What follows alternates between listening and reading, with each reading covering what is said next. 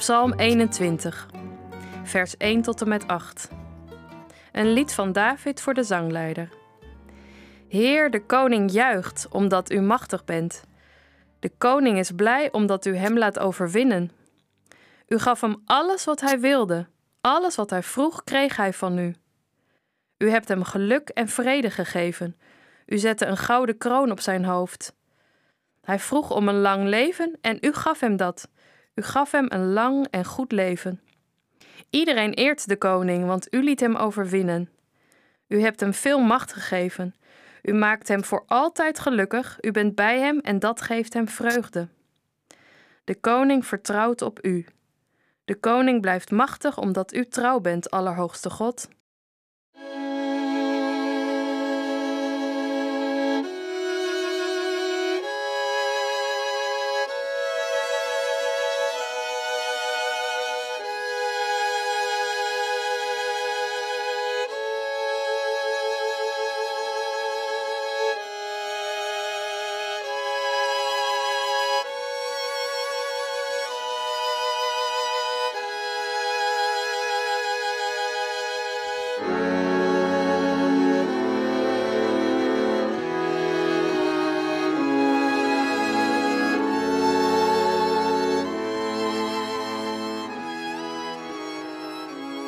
Gisteren een koning, nu weer een koning.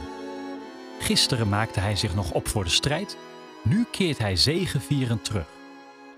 Dat allemaal dankzij God, dat begrijp je wel. Iedereen eert de koning, want u liet hem overwinnen, zo staat er. U hebt hem veel macht gegeven. U maakt hem voor altijd gelukkig. Nou, nou, zo succesvol was het volk Israël vroeger ook weer niet op het slagveld. Van ouds zegt men dan ook bij deze psalm: Dit slaat niet op een historische vorst, maar op een toekomstige. Een toekomstige koning die vertrouwt op God, een koning die machtig blijft omdat God trouw is. Stel je het eens voor: onze koning, onze koningin, onze regering, die iedere zondag naar de kerk gaan en het de hele tijd over God hebben. Klinkt vreemd, toch?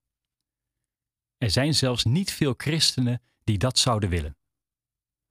Zou het het geloven makkelijker maken? Als God en kerk overal om je heen zijn? Misschien een beetje, maar ook dan zou het ongeluk op de loer blijven liggen. De ziekte, de dood, het verdriet, daar kan geen regering of koning iets aan doen. En jij? Wat verwacht jij van een koning, van een machthebber? Van de overheid of van de politiek? Wat verwacht jij van de mensen die boven je gesteld zijn?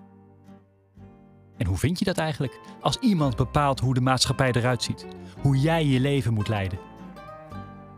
Neem je het aan of word je er opstandig van?